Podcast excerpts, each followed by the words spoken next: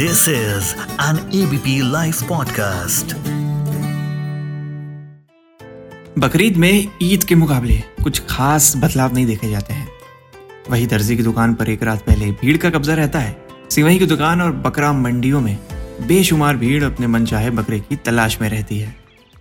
दोस्तों, मैं हूँ अर्शद और आप सुन रहे हैं रिवर्स गियर सिर्फ़ और सिर्फ़ एबीपी लाइव पॉडकास्ट पर।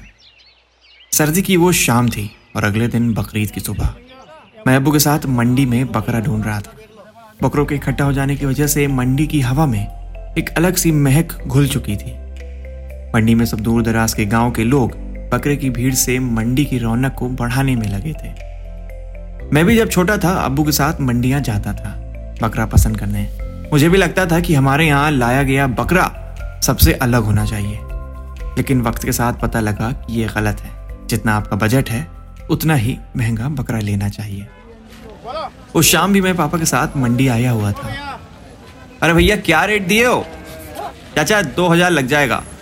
महँगा नहीं लग रहा? नहीं चाचा, सिर्फ़ आपके लिए रेट लगा रहा हूँ। एकदम यूनिक बकरा है। मंडी देख लो, ऐसा बकरा मिल जाए तो फ्री में ले जाना। बकरा तो अच्छा था, एक नज़र में पसंद आने वाला। पापा ने मुझसे बोला, हमने हाथ वाली गाड़ी रुकवाई और उस पर बकरे को चढ़ा दिया। कुछ पत्ते और भूसी वहीं मंडी से ही ले ली। बस बस भैया, आगे रोक देना आगे वाले गेट पर। जब घर पहुँचे तो बकरा बड़ा शांत। हमें लगा कि हो सकता है नई जगह है, इसलिए चुपचाप है। सुबह हुई। बकरे ने एक पत्ता नहीं खाया था, न ही वो आवाज़ कर रहा था।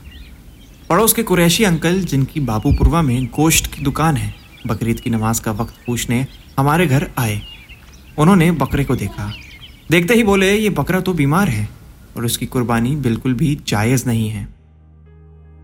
मंडी के उस इंसान ने हमें बीमार बकरा दे दिया था, जिसकी कीमत ना के बराबर थी। हम लोग वापस मंडी गए तो मंडी में सन्नाटा छाया हुआ था। त्योहार का दिन था, सब अपने अपने घर को निकल गए थे।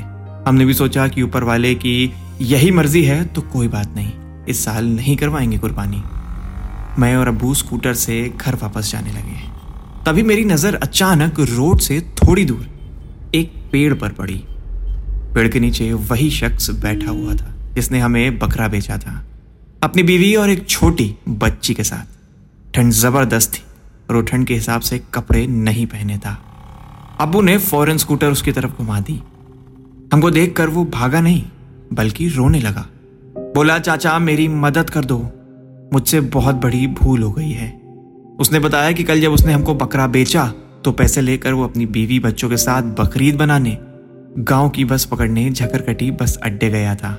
वहाँ कुछ बदमाशों ने उसके पैसे और उसके सामान को लूट लिया और वो पूरी रात ठंड में इस पेड़ के नीचे यहाँ बैठा रहा।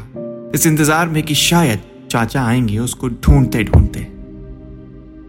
दोस्तों, कहने का ये मतलब है कि अगर आप किसी के साथ कुछ गलत करोगे तो लौट कर आपके पास ज़रूर आएगा। कुछ को तो तुरंत ही सबक मिल जाता है, कुछ को टाइम लगता है। लेकिन सबक मिलता ज़रूर है। तो आइए इस बकरीद एक कुर्बानी ऐसी भी, जिसमें दूसरों के लिए नफरत, बदले की सोच, धोखाधड़ी, चोरी, गलत आदतें सबकी कुर्बानी देते हैं और अपने आप को एक अच्छा इंसान बनाते हैं।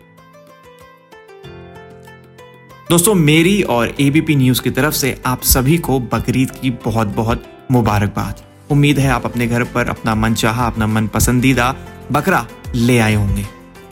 त्योहार मनाएँ, लेकिन कोविड का जरा सा ध्यान रखकर, क्योंकि थर्ड वेव अभी बाकी है। और इस एपिसोड की ऑडियो डिज़ाइनिंग करी है हमारे ललित भाई ने। शुक्रिया।